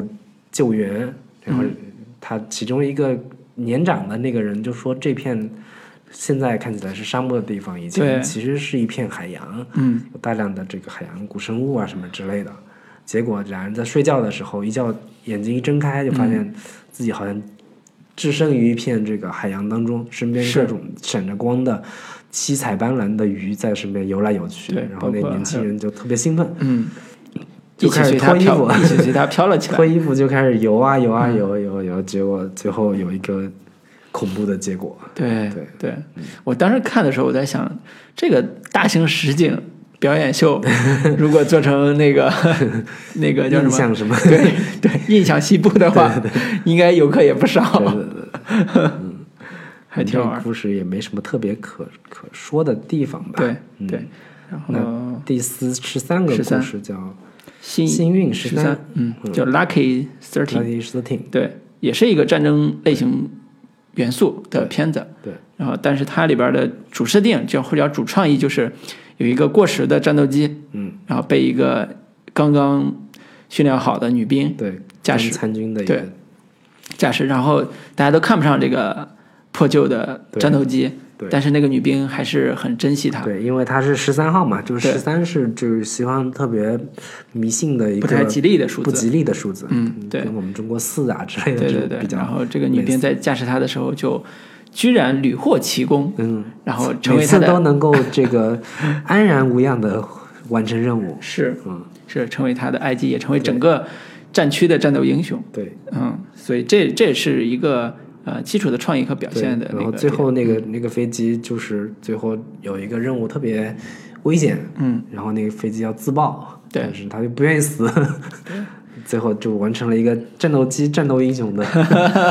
这样的一个对一个女战斗英雄的故事，嗯牺牲奉献的这样的一个故事吧，特别美国主旋律的感觉。对，嗯，好，也没啥可然后说的特。特别嗯特别可聊的，但它里边的这种军事感啊或者说战斗场面，其实拍的也还是挺嗯对震撼的。那对个飞机在这个作战的时候，作战的嗯时候，对在一个特别复杂的这种山区环境里面飞行，嗯，这些战斗场面还是挺值得一看的。对，喜欢战争片的可嗯以留意一下对，其实我觉得这片子拍的特别像一个儿童片的那个感觉，啊。就是少年英雄，对少年英雄，然后他的一个座驾，或者说他的一是是是是获得的一个什么东西，是慢慢跟他产生一个就是心心灵相通的这样的一个、一个感觉嗯对，把这个战斗机给拟人化，对给实体化，然后两个人再进行情感的一个这种沟通，对，对，特别像儿童片的这种套路，情感套路，像什么之前有一个英国片还是美国片，也是讲战马的，但不是斯皮尔伯格那个战马，嗯，也是这个路数。对，就是一匹马在美国西部农场里边，一个小少年，嗯，就很喜欢那个。然后后来长大之后，他要参军，嗯，然后那匹马就成为他的一个战马。嗯然后他们在一起经历过生死之后，最后回到家乡什么之类的，嗯就差不多是这个路数。 嗯对，行，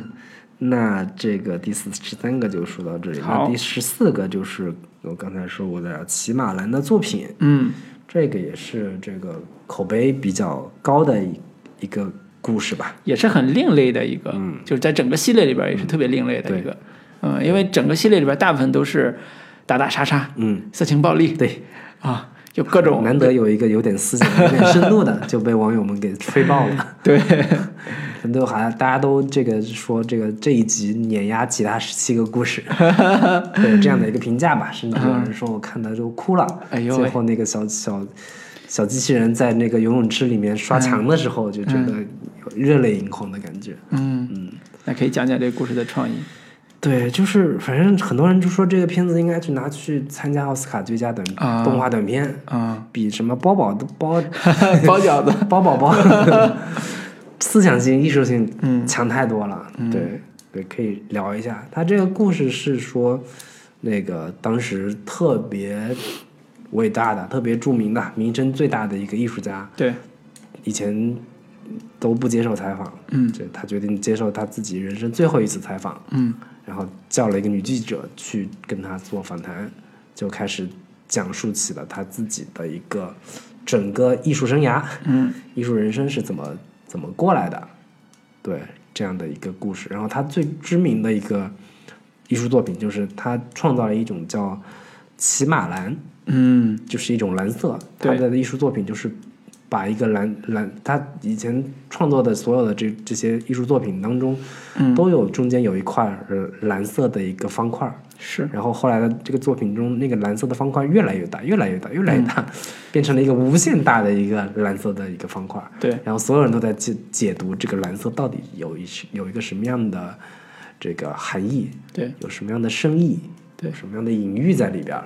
对，但是没有人知道是是什么，嗯但是它的名声越来越大，越来对，越大，天空中最大密度的蓝， 对，夜空中最闪亮的蓝，对， 这样的一个故事吧。然后最后再讲到说，他原来其实就是一个小机器人，嗯，然后他的一代一代的主人给他进行升级改造之后，他有一个人形，成为了一个艺术家。然后他最早其实是一个，呃，给游泳池进行清洗打扫的这样的一个简单的小机器人。嗯，然后他在最后的他自己的这样的一个盛大的一个呃纪念仪式上，他决定就是抛开自己所有一切嗯的这些、呃加在他身上的呃光环也好，加对在他身上的其他的东西，回归到他自己最本质的最开始的时候的状态，嗯，就是做一个做一一个呃游泳池的一个清扫的嗯刷小墙机的嗯器人，这样的一个回归自我，回归本真，嗯当见经历过这种种人生高峰，嗯，经历过一切的所有的繁华之后，嗯，我要回归到最开始的状态，是寻找初心的这样的一是个故事吧。是对，我觉得这也是很多呃观众会被深深打动的这样的一个核心的原因所在，嗯就是可能很多人都是到了一个经历过不同的阶段，嗯，经历过各样的各种各样的起起伏伏之后，都没有办法回到自己的最初的状态，嗯，所以都会有一个反观自我、反观内心，到底自己是一个什么样的人，我到底是谁我是谁。我从哪里来，是我要到哪里去，这样的一个最核心的、最本源的这样的一个哲学主题，在这个通俗的这个小动画片里面，给大家有一个反思。对，我看的时候，我为啥没有感动？很大原因就是，我觉得他有点像马 云，作为一个阿里巴巴的创始人，突然有一天说：“呃，我我我要回归初心，我要去当英语老师，对我我 可能到了更极端的情情境是我。呃，抛弃我现在所有，然后我去当一个售货员或者当一个快递员，每天九九六，就每周九九六，我就干这活儿。马云人家曾经说过，就是最幸福的状态就是我每个月，嗯就那那一类人，就是我每个月拿个两万来块钱的工嗯资，两万也不少了，好吧？就但就是这是最最最嗯嗯美对美好的一个状态了嘛，就是你才钱拿再更多的话，你要付出的劳动嗯啊就要，嗯，就要打破你对，嗯这个打破幸福感了，对，打破你的幸福感了，就是剥夺你的生活的这、这一部分了。嗯，你钱钱再少呢，就会觉得 不够。然后，所以这个是最最两万最是个标线最标准理线想的状态。对那可能现在这个通货膨胀得提到三万以上了 吧？对，嗯然后我这开玩笑啦，呃我我看的时候，我对前半截的那种思辨感是思辨或者叫调侃是特别、感受特别强的。嗯就他们前半截他一直在用话音在描述一个情境，叫一个伟大的艺术家，嗯他的作品里边为什么会出现那个蓝？对，以及那个蓝为什么成为他的作品标识且越来越大？嗯本来一个大画里边，画里边只有硬币大小的蓝，嗯后来变成一张 A4 纸大小的蓝，后来变成整幅画就是这个蓝。 对然后这对个蓝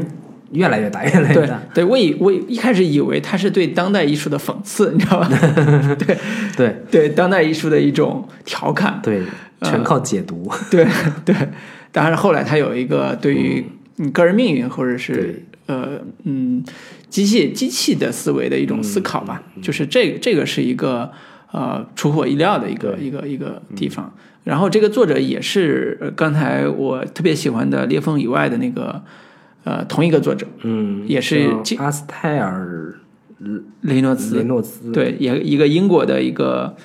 更牛逼的是，他是天文学博士。对，然后他这个小说还在《科幻世界》里边儿中文版，嗯，这个刊登过。对吧？所以整个我觉得他的科幻科学素养，呃，应该是非常强的。嗯，然后他的反思，为什么觉得让我出乎意料，也是他的反思最后还落在了个体意识这个层面上。就如果说他本身是一个仅仅调侃当代艺术的一个点的话，我就觉得挺比较挺嗯空洞的，对，挺挺乏味的一个调侃，就是呃，它本身的设定也特别的无趣，嗯在在就是假设说世界上有最伟大的一个当代艺术家啊，谁安妮沃霍尔，他 说他做了这个事儿，嗯我觉得也挺无趣的，反正也是，可能人家又变成了一个行为艺术，对吧？对也也挺挺挺没劲的。但最后，他让很多人感动的就是，呃，如果一个小小的角色、小小的嗯，机器人儿，嗯，他有一个伟大的梦想，就这故事可以逆推来讲，他有一个伟大的梦想，他会做成什么样子？嗯，他会有一个什么样的空间去做？就那个世界看起来还是一个还不错的世界，嗯，一个小机器人儿，它能完成他的梦想，他没有被像故事里边儿，像我们今天讲的很多故事里边儿没有被欺凌或者没有被。被压榨，他像一个少年孤儿，他成嗯为成就了他伟大的自己，然后最后回到了初始的状态。是，就那种感觉，嗯，所以它够温暖。我在一个侧面上，我在换个角度来说，它够温暖，嗯是够温暖。是，嗯，就是我我在解读这个蓝到底是个什么意思，嗯的时候，我觉得可能，嗯、应应和了很多观众内心的某一种空洞，就是，呃，它那片蓝色其实像是你小时候，你你最早启蒙的时候的某一种，呃，给你带来的灵光，嗯然后它这个灵光在你内心就不断不断的放大。当你嗯在你成长之后，嗯，它会成为你人生的某一个主题，是，回成了一个巨大的一个主题之后，你会想回到最开始的时候，我是怎么被这个这被这束灵光给照亮的时刻，嗯，然后你你你再回到这个当时的状态，你去寻找你人生的真相，嗯，嗯有可能完全没有意义这个真相，对但是你你人生就是一个不断的徒劳的一个过程嘛，嗯对，所以只有英国作家才能写出这种 这种有哲学命题的一个。所以你要一这个么故说，事其实这个故事还是有一定的思辨性的。当然，当然，的当然，我在看前半节节是前半节的时候，我就觉得挺思辨的。他嗯对那个蓝的争议和讨论吧，嗯，然后其实其实挺挺明显的，在指向一个、嗯一个个人存在的一个问一个一个问题上，嗯所以喜欢思辨的可以看看，？对，我都觉得这像是一个动画哲学版的公民凯恩的故事，你知道吗 我是谁这一片 蓝就是一个就是玫瑰花蕾的这个隐喻在里边儿。嗯是对，你就可以上升到这个影史最佳电影的这样的一个 可供解读高的度空间上很大对对对对对，嗯，行，那这故事我们就聊到这里。那好第十五个故事是盲点，叫反正有点无聊的一个小故事，嗯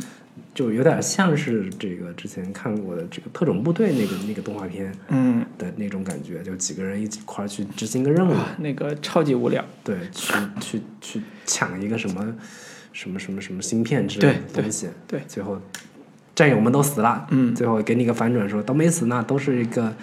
虚拟人物、虚拟影像，他是们都活着呢，就就结束了。我觉是得这故事没啥太大意思，对，可以列到最差的其中之一。 对对对，对，嗯，没啥特色，嗯，那这个故事就先聊到这里。好那这个第十六个故事叫《冰河时代》。嗯，这故事吧，你要是要说呢，也没啥特别可聊的。嗯，但是呢，也还是有一点小小趣味的小对吧？嗯趣味，有一些创意的点，我觉得还是有有有可以稍微聊一下。嗯对，那冰河时代的意思就是这有有一对情侣，嗯，在自己的这个冰箱里面发现了有一个微缩的世界，嗯，那个微缩的世界是呃以人类文明的这个进化史嗯进化史这样的一个状态，一步一步发展过来，发展到现在就不断发展发展发展，一直到一个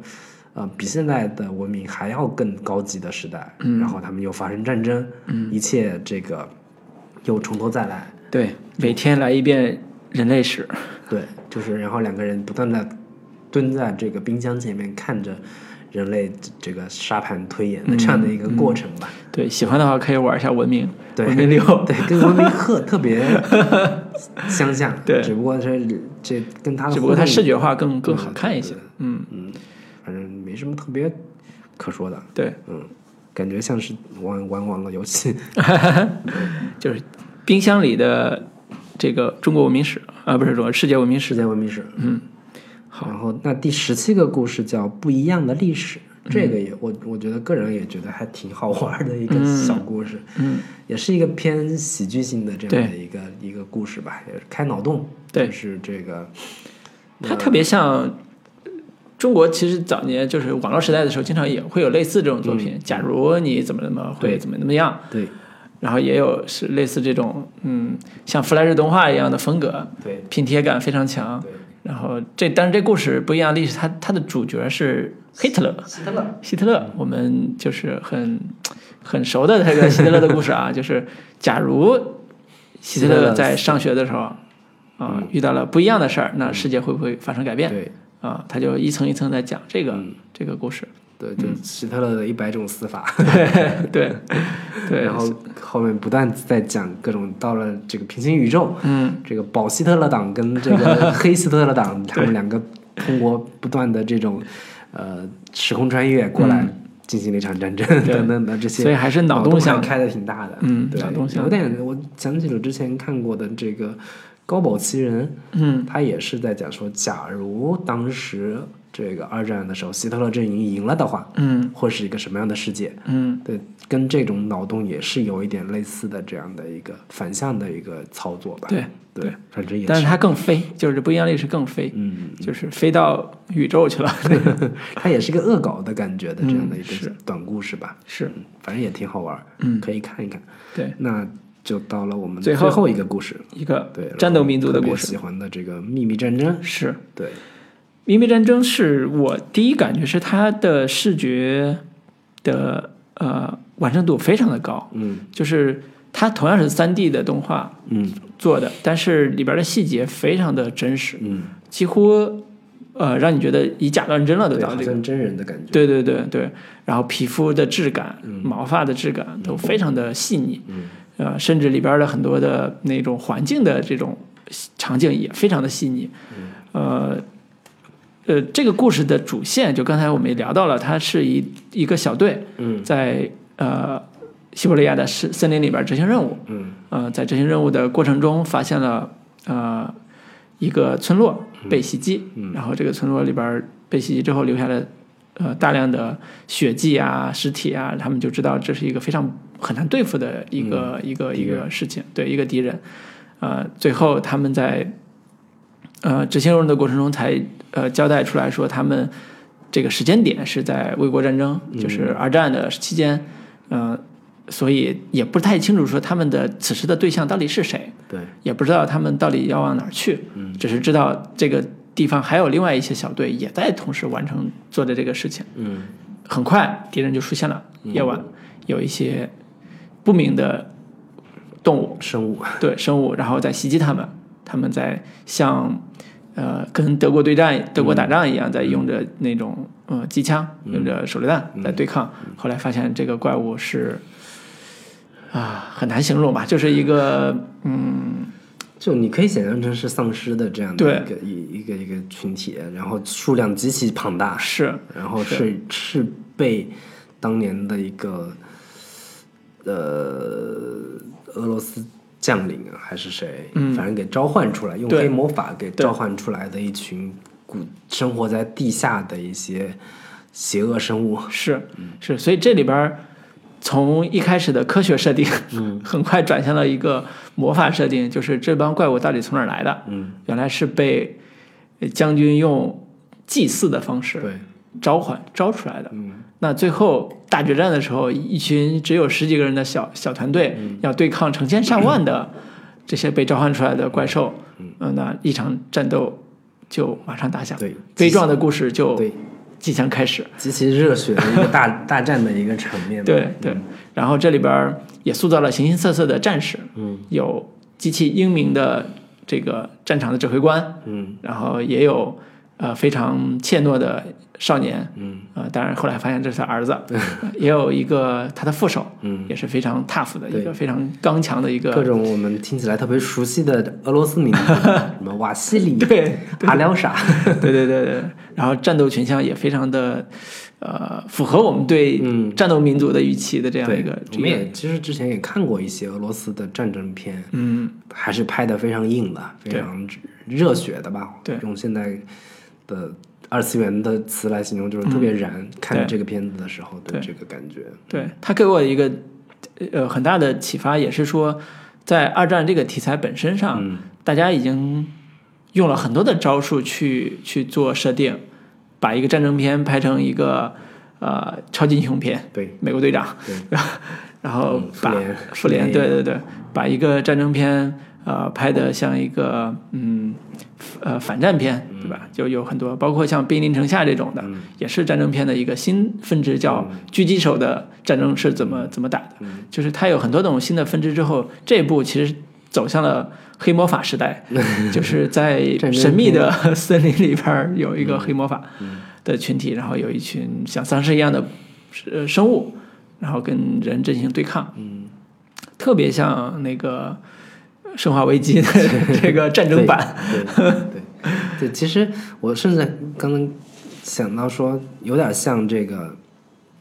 盗墓笔记》这种故事，嗯就是呃我们在想我们这个战争年代。嗯嗯，，一个森林里面的一个小队遇到了一个神秘的这种怪兽呀 对，然后什么这个文革时期嗯又发生了什么样的奇怪的事情，是等等都是可以有一个借鉴。包括我们我之前看的那个韩国奈飞出的这叫《王国》那嗯个对电视剧，也是在讲当年他们的这个古代的古代史的时期。丧尸爆发了，嗯会是一个什么样的这个情景？是都是一个，我觉得都是一个很好的类型嫁接的一个范本。嗯就是如果我们政策审查都 可以可以放宽的话，对这些都是非常好的一个可以拍摄的资源吧。对对，战争场面也拍的悲壮热烈，也有有血性，嗯所以适合男性观众看。然后这故事上刚才也说，它特别像一个三 A 级动作大大片儿的，或者叫动作游戏的一个一个一个预告片儿。宣传预预告片，对，嗯对，特别特别像什么彩虹六号啊，什么战神 啊这种的这个预告片，嗯而且拍摄质量也远远高高过那些预告嗯片的那个质量。如果有不知道这个片子能不能得到这个对， 育碧这种公司的青睐，如果嗯能改成动作动作那个游戏的话，应该也挺好玩的。对，反正我觉得这片子里这些短片里面很多都是有很好的可以改编成大电影的一个潜质的。嗯是然后我觉得这最后的这个故事其实是一个很好的可以进行改游戏编改编嗯创作的，游戏改编也好，我觉得影视改编、电影改编也是一个很好的一个对一个一个素材。对对对，所以这由此可以看到说，呃，商业化类型它的呃它的嗨点嗯在这里边儿其实有很多的展现，嗯，然后它的故事也基本遵循了商业类型片的一些创作元素，嗯，拓展性有的强，有的不强，但是强的话，就像你说的，做一个九十分钟的电影是足够的，对，也会也会非嗯常好看，嗯嗯，对。反正这个最后我们可以稍微聊一下，说这个动画短片嗯，给了我们什么样的一个启示， 在未来在我们的创作对生涯里创边作儿，层面上来说，嗯会有什么样的一个一个启发吧？嗯嗯嗯，就是我我我我最大的启发还是刚才我们说的这个第八个故事，刘嗯宇刘宇刘宇坤的那个故事，对于我们处理中国元素、嗯处理我们中国传统文化里边的那些古代故事，尤其是奇幻文本的是时候，如何去进行现代嫁接，是是一个非常好的一个创作上的一个启发。是的，包括就是这种《聊斋志异》的这种故事，嗯，怎么跟这个现代的这些赛博朋克也好，蒸汽朋克也好，嗯，然后包括丧尸类型对，也好，怎么去做一个嫁接，对其实是一个很有意思的，可以未来产生很多新的火花的一个一个一个领域吧。对嗯对，我我我想说的也是一样的逻辑，就是中国的故事为什么不能走向世界，嗯是因为中国的故事封闭在自己的价值观里边儿，嗯封闭在自己的那套伦理体系里边儿，你没有办法通过更好的。类型的元素去包装，如果嗯你不了解别的类型元素的话，很很难去包装出来一个现代化的故事。嗯你永远只能讲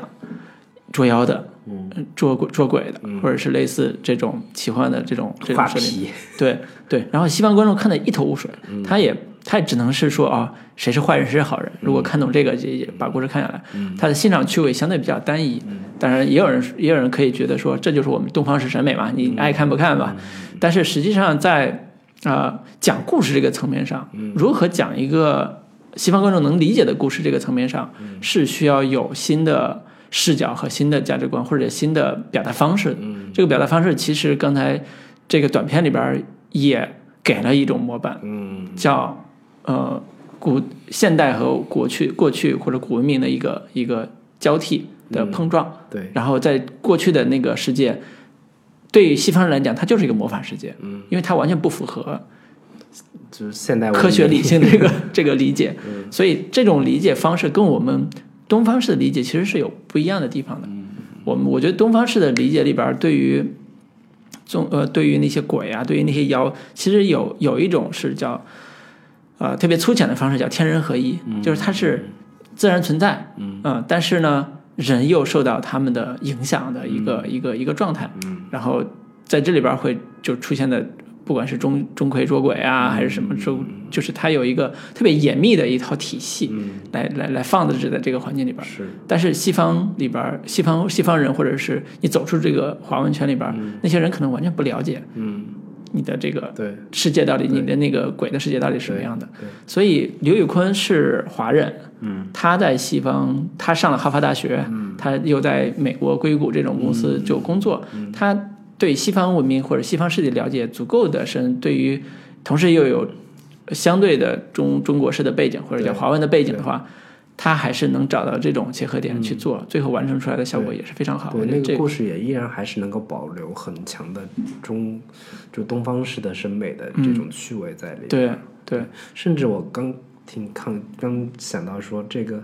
你说第七个故事里边《裂缝之外》，嗯，那个故事里面其实也有一些中国传统元素、传统文化可以 进入的一个嫁接的一个、一个一个缝隙吧，嗯就是一个人在到了一个地方之后，嗯被一个女鬼给缠住 了，就是中国就是《聊斋故事》里边书书嗯生赶赶对考的书时生候，赶考到了一个古庙里边对遇到了一个这个这个呃麻木你的意志，嗯这个这个嗯，让就你就比如说一个书生在进到兰若寺，嗯，然后兰若寺里边正好有个有家小姐去上香对，说旧相识啊，哎呀，你你怎么在这嗯对儿？你就在这里 吧，然后结果发现对方也是一个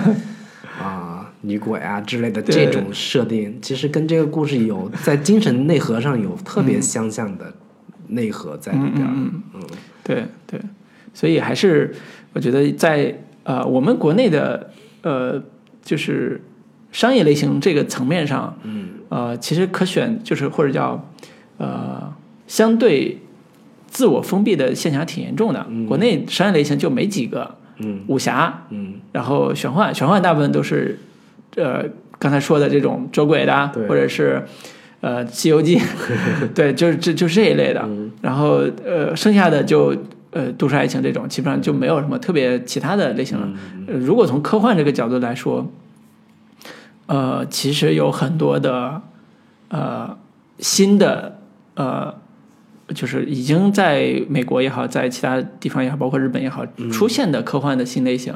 可以试图去嫁接去做的。呃，我之前也看到过，国内有一批作家在写古代黑魔法，就中国啊，就是古代黑魔法系列的那种那种网作网络品。文学里面很多， 对对对对对，嗯这也是一种一种和一种融合方式吧。对，希望有以后还有更多的新的这种、嗯呃类型元素能够进入到中国的嗯故事里边儿，然后能成为一个类型的支撑。是这样的话，对我们做影视的也是有很巨大的好处的嘛。对，可以，反正至少我觉得这个这一系列动画片对我还是有一个很强的一个冲击吧，对于我